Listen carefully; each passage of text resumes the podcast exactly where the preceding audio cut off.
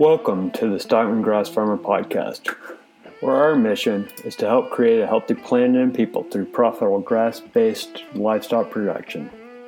Grass farming is a 24 7 job and you can't always get away, so we've put together this podcast so that you can listen while you work or whatever you're doing, but always on your schedule, whenever and wherever you want.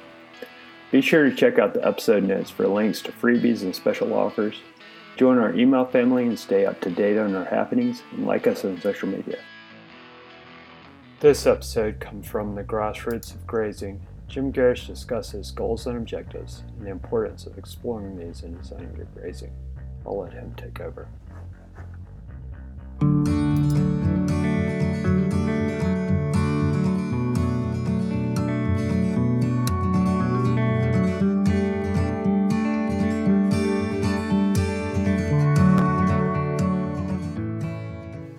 So there's a few just starting classic comments here.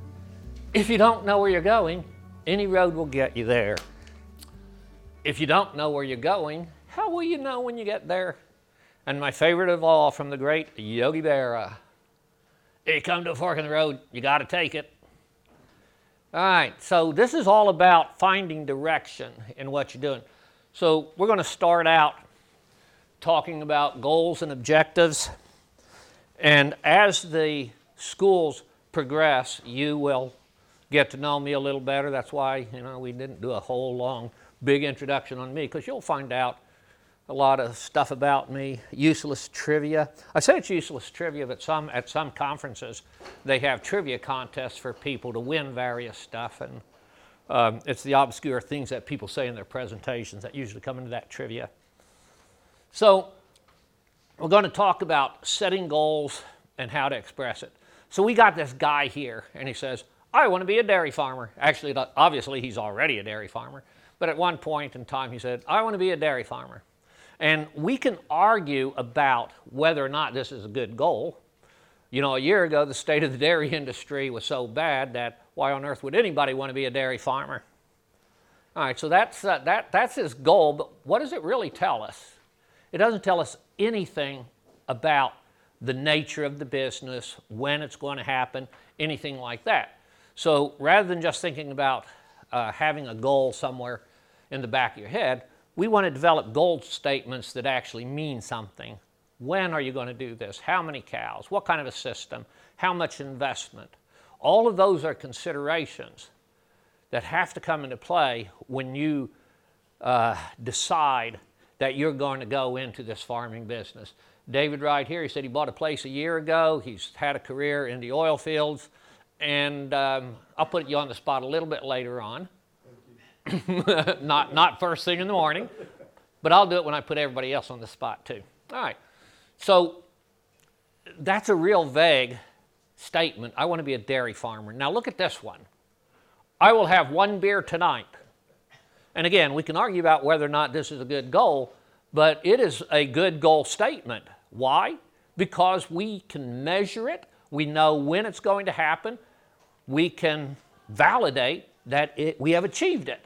That is a good goal statement right there. And if you've gone to very many meetings of any kind over the last 30 years, you have probably been hit with the idea of SMART goals. SMART is an acronym, and we're going to talk a little bit about what that means. So, S stands for specific. I want to be a grass based dairy. Measurable is the M, milking 60 cows. Attainable is it a realistic goal that you can actually make happen within the context of your resources, your finances, your skill sets, your lifestyle expectations? All of those things are important considerations that determine whether it's attainable. And we're only talking about one person right now. Let's bring two people into the equation and see if these goals work together. Are they relevant? Are they related? Some people say related, some people say relevant, some people say realistic. You know, it's a beautiful acronym. You can put anything in there you want. But are they in conflict with one another? And often in family settings and multi generational farm and ranch businesses, we find that there are goals in conflict. We have couples, husbands or wives or significant others, who have never really talked about their goals for the farm and find when they do sit down and talk about it, they are just, you know, butting heads. They don't have the same endpoint or vision in mind. And so if you're one person by yourself, it's one thing to set goals that are exclusive to you. But as soon as other people come into this arrangement and relationship and this business, then we have to start balancing those goals out. And then critically important is trackable, time related, timetable. Yeah, got to have timing on it. You know what we call a goal without a timetable? A dream. It's just a dream. It's not going to happen until you put some specific times to it. So here is a goal statement. I want to have a grass-based dairy farm be milking 60 cows by the spring of 2020 with a debt asset ratio less than 50%. It's specific. It is measurable. It is trackable. Is it attainable becomes the next question, and maybe this less than 50% debt asset ratio is part of the attainable part of it. And now the relevant part of it. Who else is involved with this, and do they want to be milking cows also? So, as I said, it's, it, it meets the criteria of being a good goal statement. And so we start thinking about, well, we, business goals? Should we have personal goals also? Where do we start with all of this stuff? And to me, the starting point is this one right here. It is a lifestyle goal. How do you really want to live? Where do you want to live? How do you want to raise your kids? What do you want to feed your kids? What do you want to do in your spare time? And this, and believe it or not, farming and ranching, if it is structured right, there is spare time. You can do other stuff. Even dairy farming. You structure the business right, there is an opportunity for spare time. So the lifestyle choices to me are important. Sometimes people ask me, why did you ever leave Missouri and go to that cold, dry, God-forsaken place of Idaho? You know what the answer is? It's a 100% recreational lifestyle move. Those of you who are in here before, if you're watching the pictures, you most of those pictures were either my front yard or my backyard. There's a few from other places around. But uh, that's what I went to Idaho for. wasn't because it's a better place to raise cattle. It isn't because I had any grazing related goal at all. And you'll see what our written goals were a little bit later on. But it was entirely a lifestyle move. If my life's ambition was to be in the cow business, I never, ever would have left Missouri. Because I'm still not convinced there's any better place in the United States to be in the cow business than Missouri. So then we have this financial question what is it going to cost for you to live the way that you want, to be in the place that you want, to raise your kids the way you want, to go on those occasional vacations? For some people, you know, that's their lifestyle. It is spectacular scenery and a really nice house. And you know what? Unless you've got a hell of a lot of cows, you're not going to do that on commodity cow calf. There are certain enterprises that will not support particular lifestyle choices. So we have to look at the scale, the product, how we're producing and marketing those products. Those are financial decisions. Those are financial planning that has to be in place. And remember, the point of why we're doing it is so that we can live the way that we want to live. So there's a financial foundation that has to be out there also to allow us to live the way that we want. What do you want your environment to look like? Some people are very happy being in a Manhattan office on the 86th floor, as long as they have a corner office with two glass sides. You don't want to be in a cubicle. I mean, if you're in a cubicle on the 84th floor in Manhattan, you just as well be in a cubicle in a metal building in Big Timber, Montana. Actually, I think you'd be way off being in a cubicle in Big Timber, Montana, because when you walk out the door, then the real world begins. Anybody besides Brandy ever been to Big Timber, Montana? Yeah. You know what I'm talking about? Yeah, right?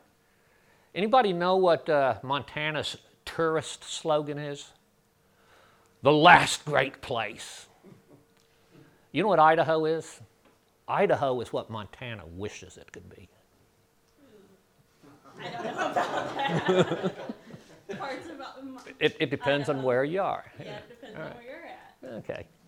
So we, we think about how do we structure our business to create the working environment that we want. Are we content with exploiting our resources and degrading the land? Are we content with just maintaining it in the state that it's in?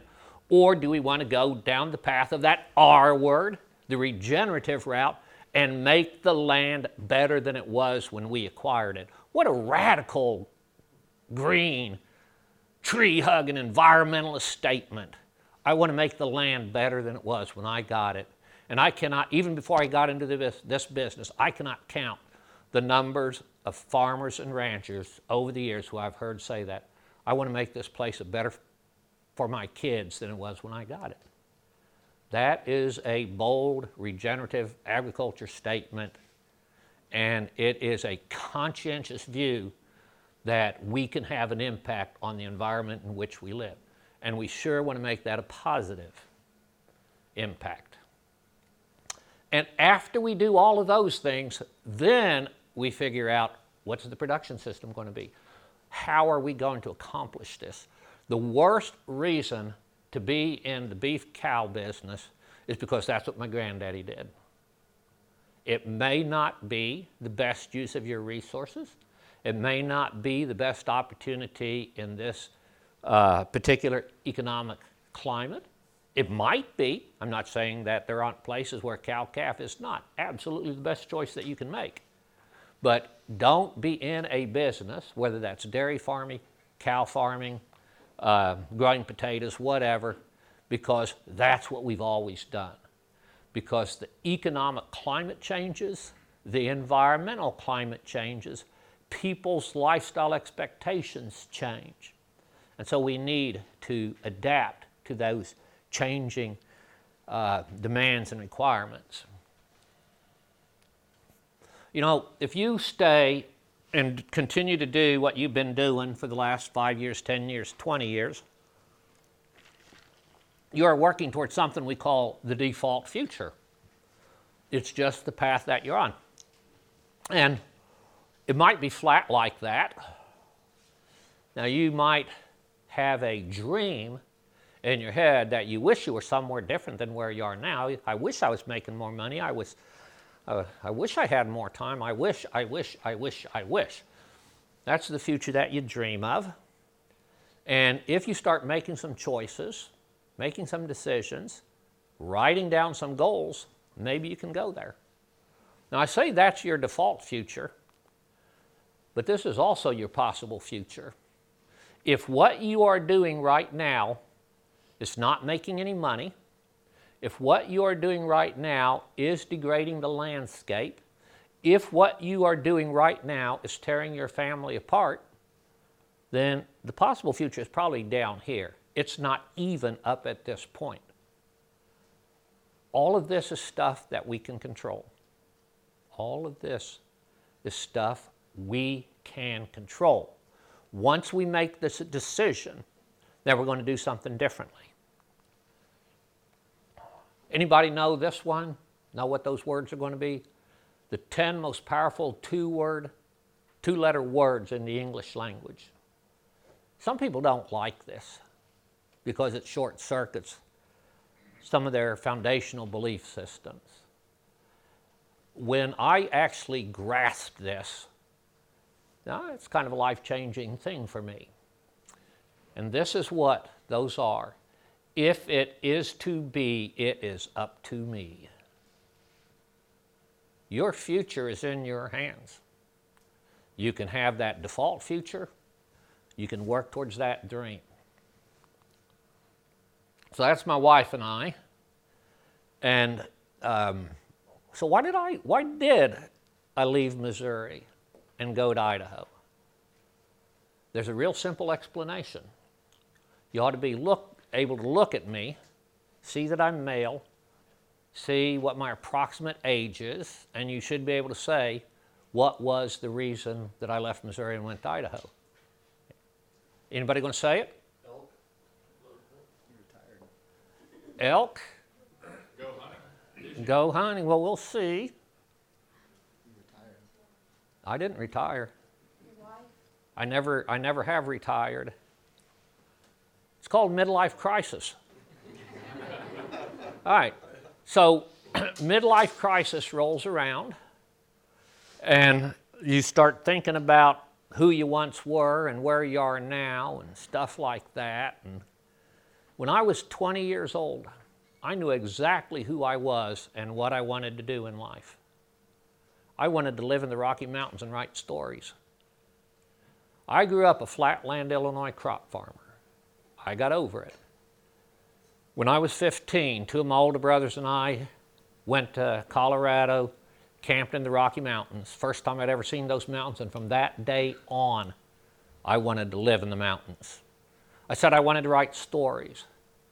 I started writing epic fantasy novel when I was in my mid teens. Occasionally, I still pull it out and work at it.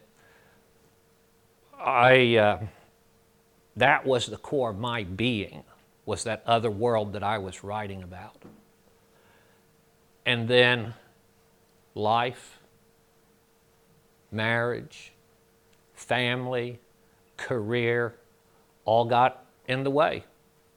And when I was about, let me think about this for a minute. Hope you're enjoying the presentation and we'll jump right back in, but I wanted to first remind you to visit the show notes for freebies, deals, and more.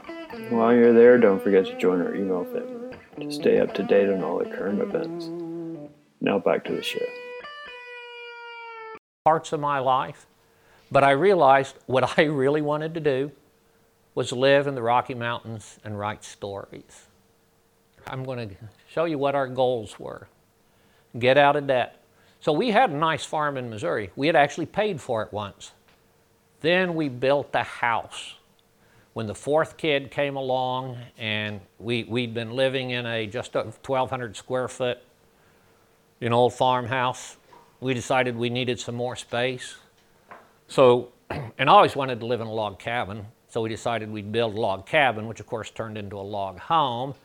And because the rooms in the old house were quite small, you know, you say, well, you know, let's, let's, let's expand that out another couple feet and let's put in a good utility room and all that. And we ended up with a 3,400 square foot log home that, you know, cost a couple hundred thousand dollars. And I am given to understand that I am not a pleasant person when I am in debt.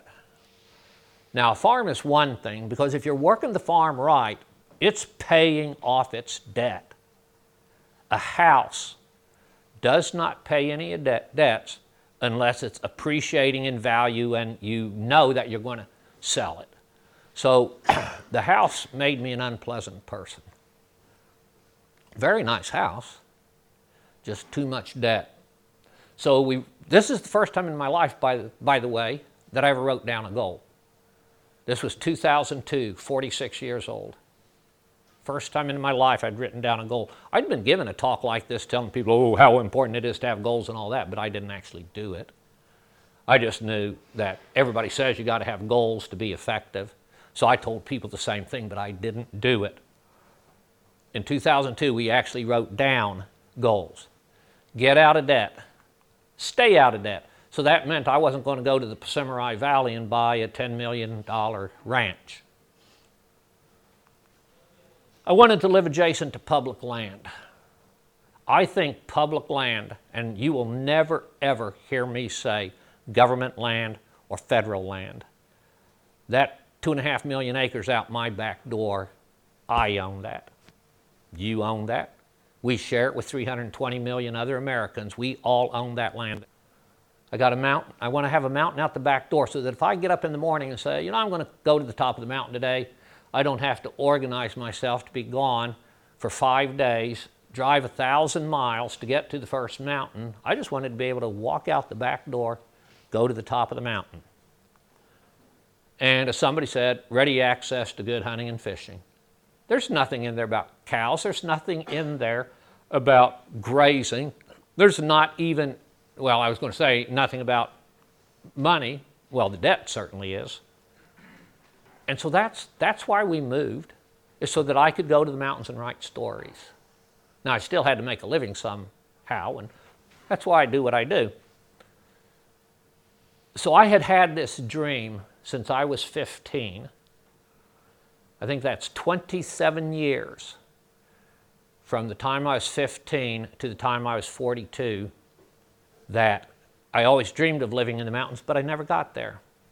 In 2002, kind of midway through the year, we wrote these goals down. April 1st of 2004, I was living in the mountains and started living the dream. And that is what I do every day that I'm at home, is I'm out there living the dream. Why? Because we wrote it down and said, this is what we're going to do. And then when you write those down, all of your attention, you know, adheres to that point and you work at it. So that was the log home in Missouri. The property we bought has a 700 square foot homesteader's cabin on it, partially modernized. We lived there the first six months, then we didn't. But it did force us to change, you know, some of our uh, lifestyle. Where we live, it's called the Pahsimeroi Valley. This is Lemhi County over here. This is Custer County. White is privately owned land. The orange is Bureau of Land Management, and then green's National Forest. 94% of our county is public land. I love it. I love it because I can hike anywhere I want on that. I can camp out anywhere I want on that. I can hunt anywhere I want to on that. There's not a lot of water, so I can't fish anywhere that I want to. But where there is water, I can fish anywhere that I want to. We can establish a mining claim. There are areas where we can go and cut logs for building stuff. It does cost, you know, we have to pay four dollars, you know, for a tree that we can turn into a log and stuff like that, and then harvest it and bring it out and all that. But yeah, that's living the dream. Right there's where the house sits. That's six thousand feet. That's ten thousand two hundred back there. So yeah, literally, I got a mountain out the back door. We fish, we hunt, we enjoy life. We created our future because we made decisions about goals. So when you create your future, you can build in these things here the free time, the family time, the hobby time, the education time, the mentoring someone else time. That's why I say farming and ranching does not, and okay, so we sold our herd and we sold our farm in Missouri, we sold our herd in Missouri. I did not expect that I'd ever be involved in day to day ranching operations again. And now I manage more land area, more cattle than I ever did when we had our own place. Huh. Living the dream. So we look at a lot of families. And when I decided to go into the consulting business, I thought I would design grazing cells for people, make recommendations on range improvement, pasture improvement, maybe some suggestions on, you know, herd structure and genetics and stuff like that. You know what I find myself doing? Family mediations, interviewing managers, getting managers fired, sorting out family disputes uh, I don't enjoy that part of the job a lot, but we look at these happy ranch families and then we have to think about, you know, what are they really saying? The old man's there and he says, here's what we're going to do. The 40 year old something son who has never made a management decision in his life, he is thinking, the old geezer's got to die someday. And then the daughter in law, who maybe she's from a successful ranch on the other side of the mountain range. She's thinking, why doesn't he ever ask my opinion? From the outside, we see a lot of what we think are good, solid family values and relationships. And some of them are, but a whole lot of them are not. And the ones that are, what I have found through my experience, and I've been 17 years in the consulting business now, the families who are tight and unified, one of the things they have in common is guess what? Written goals that everybody agreed to and they work towards. The families that are in chronic discord, they just do not have a fixed plan of where they're trying to go. And so everybody's doing their own thing on it. So these are important things agreed upon by everyone in the operation, written down, and then very importantly, periodically reviewed and updated. Because you know what? Sometimes you can set a goal and you find out this really isn't realistic in the context of our resources or our family dynamic, and you might have to adjust it. Now, communicated clearly from management to labor, and I'm sure there are several of you in here who you know, think of yourselves as being a one person operation, management, labor. Well, I'm both of that. You know what? It is terribly, terribly important that if you are both management and labor, that you communicate between those sides of the business. So, in the consulting business, my office time rate is $75 an hour. Flood irrigation, I love going out in the spring with my tarp dams and a shovel and put water where it hasn't been before. I am still working so hard to make water run uphill. One of these days I'll accomplish it. I will make water run uphill. I enjoy doing that. What's that job worth? I can hire a Mexican, and this is not said disparagingly in any way. Most of the, you know, grunt farm and ranch labor where we live is Mexicans. I can hire a Mexican to do that for $10 an hour economically, it would make way more sense for me to hire someone to do that work so that I could stay in the office and crank out, you know, those consulting reports at 75 bucks an hour. But you know what? I need the time on the shovel to maintain my sanity. And we all have those things.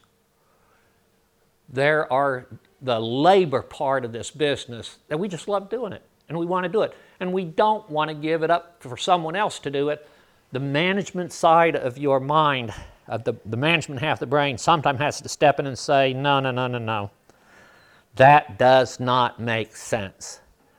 I need to be doing this marketing our products, doing some strategic planning, sitting at the spreadsheet, shoeing the horse, feeding the hay,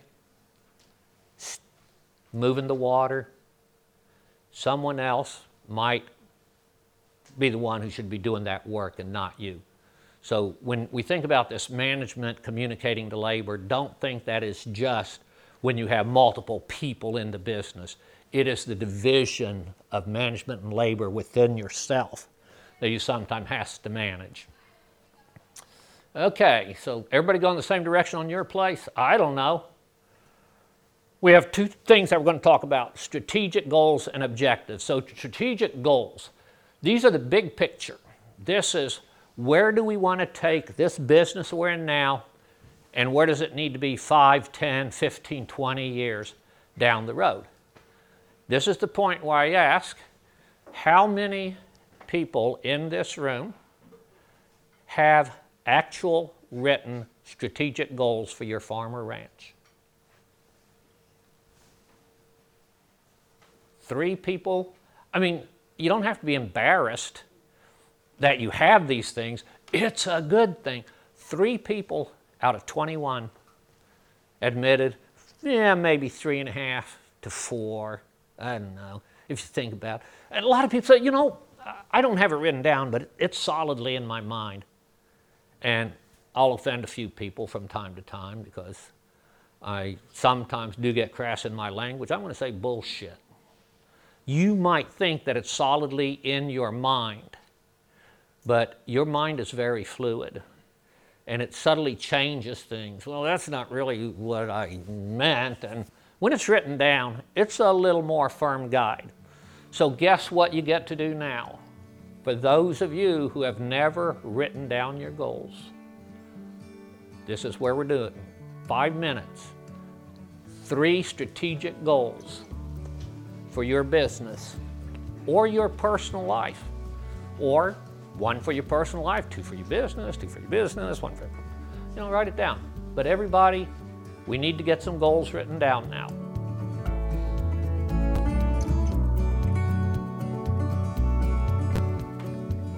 All right, then the next layer that we have here is what I call tactical objectives. And that's the uh, what are you going to do? You've established this goal now, how are you going to get there? So, this is the roadmap of how you're going to get to the goal. And so, if we come back to our uh, dairy example here, we got the goals become a grass based dairy, and you know I could list out the 60 cows and all that rest. So, we need to buy 40 Springer heifers by February 1, complete the milking parlor by March 1, subdivide the pastures for 12 hour rotation by April 1st. So here's the step by step. This is what we have to get done to get there. And it's very important that for each of these here, you have a budget for it and a cash flow plan. And on the, um, I think it's, uh, it might be the very last session on Friday. Um, for those of you who are staying for, for that school, you know, we're going to go into cost benefit analysis. And when we look at uh, a project, you know, I can take almost any kind of pasture improvement or ranch improvement project, and I can show that in the long term, that would be a profitable, it would improve profitability. But there's two sides to doing these improvement and development projects. One of them is it financially feasible? Is it, is it economically valuable to do it? And the other one is how are you going to pay for it? And for most of us, that's a cash flow situation.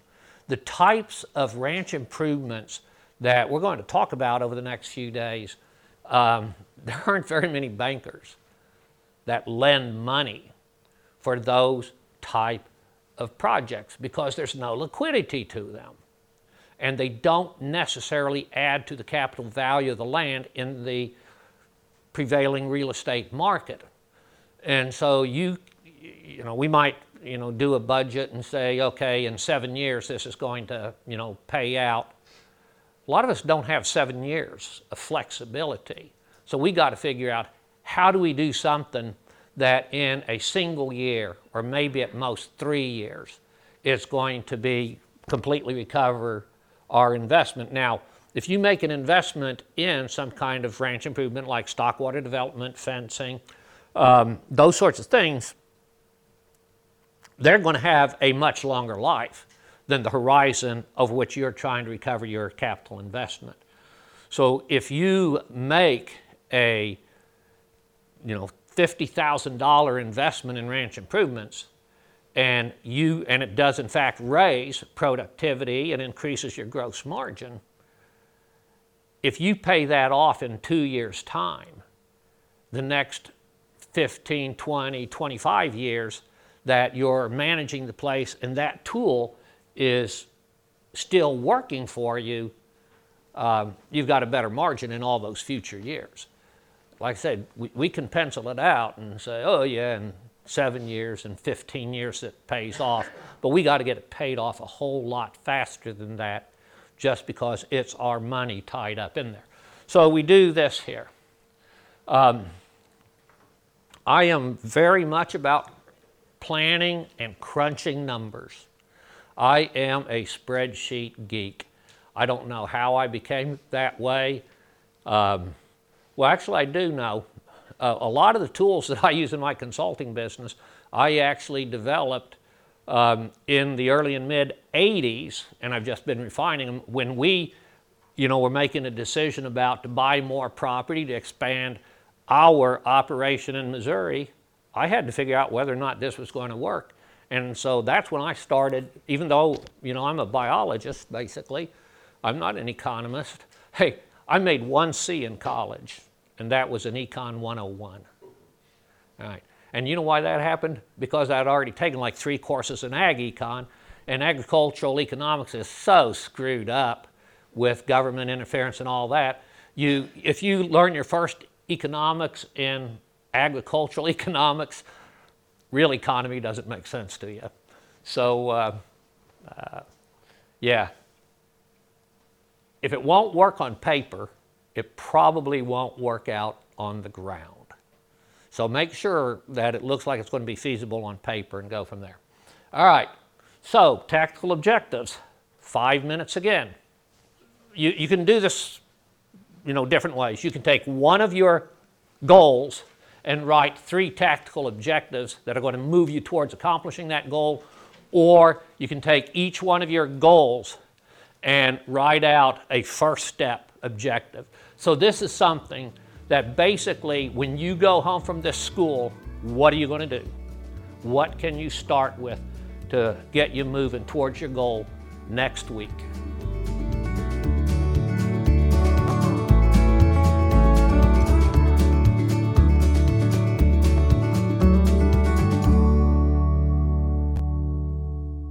I hope you enjoyed this presentation. Well, check out the episode notes. And always remember the advice from cows and be outstanding in your field. See you next time.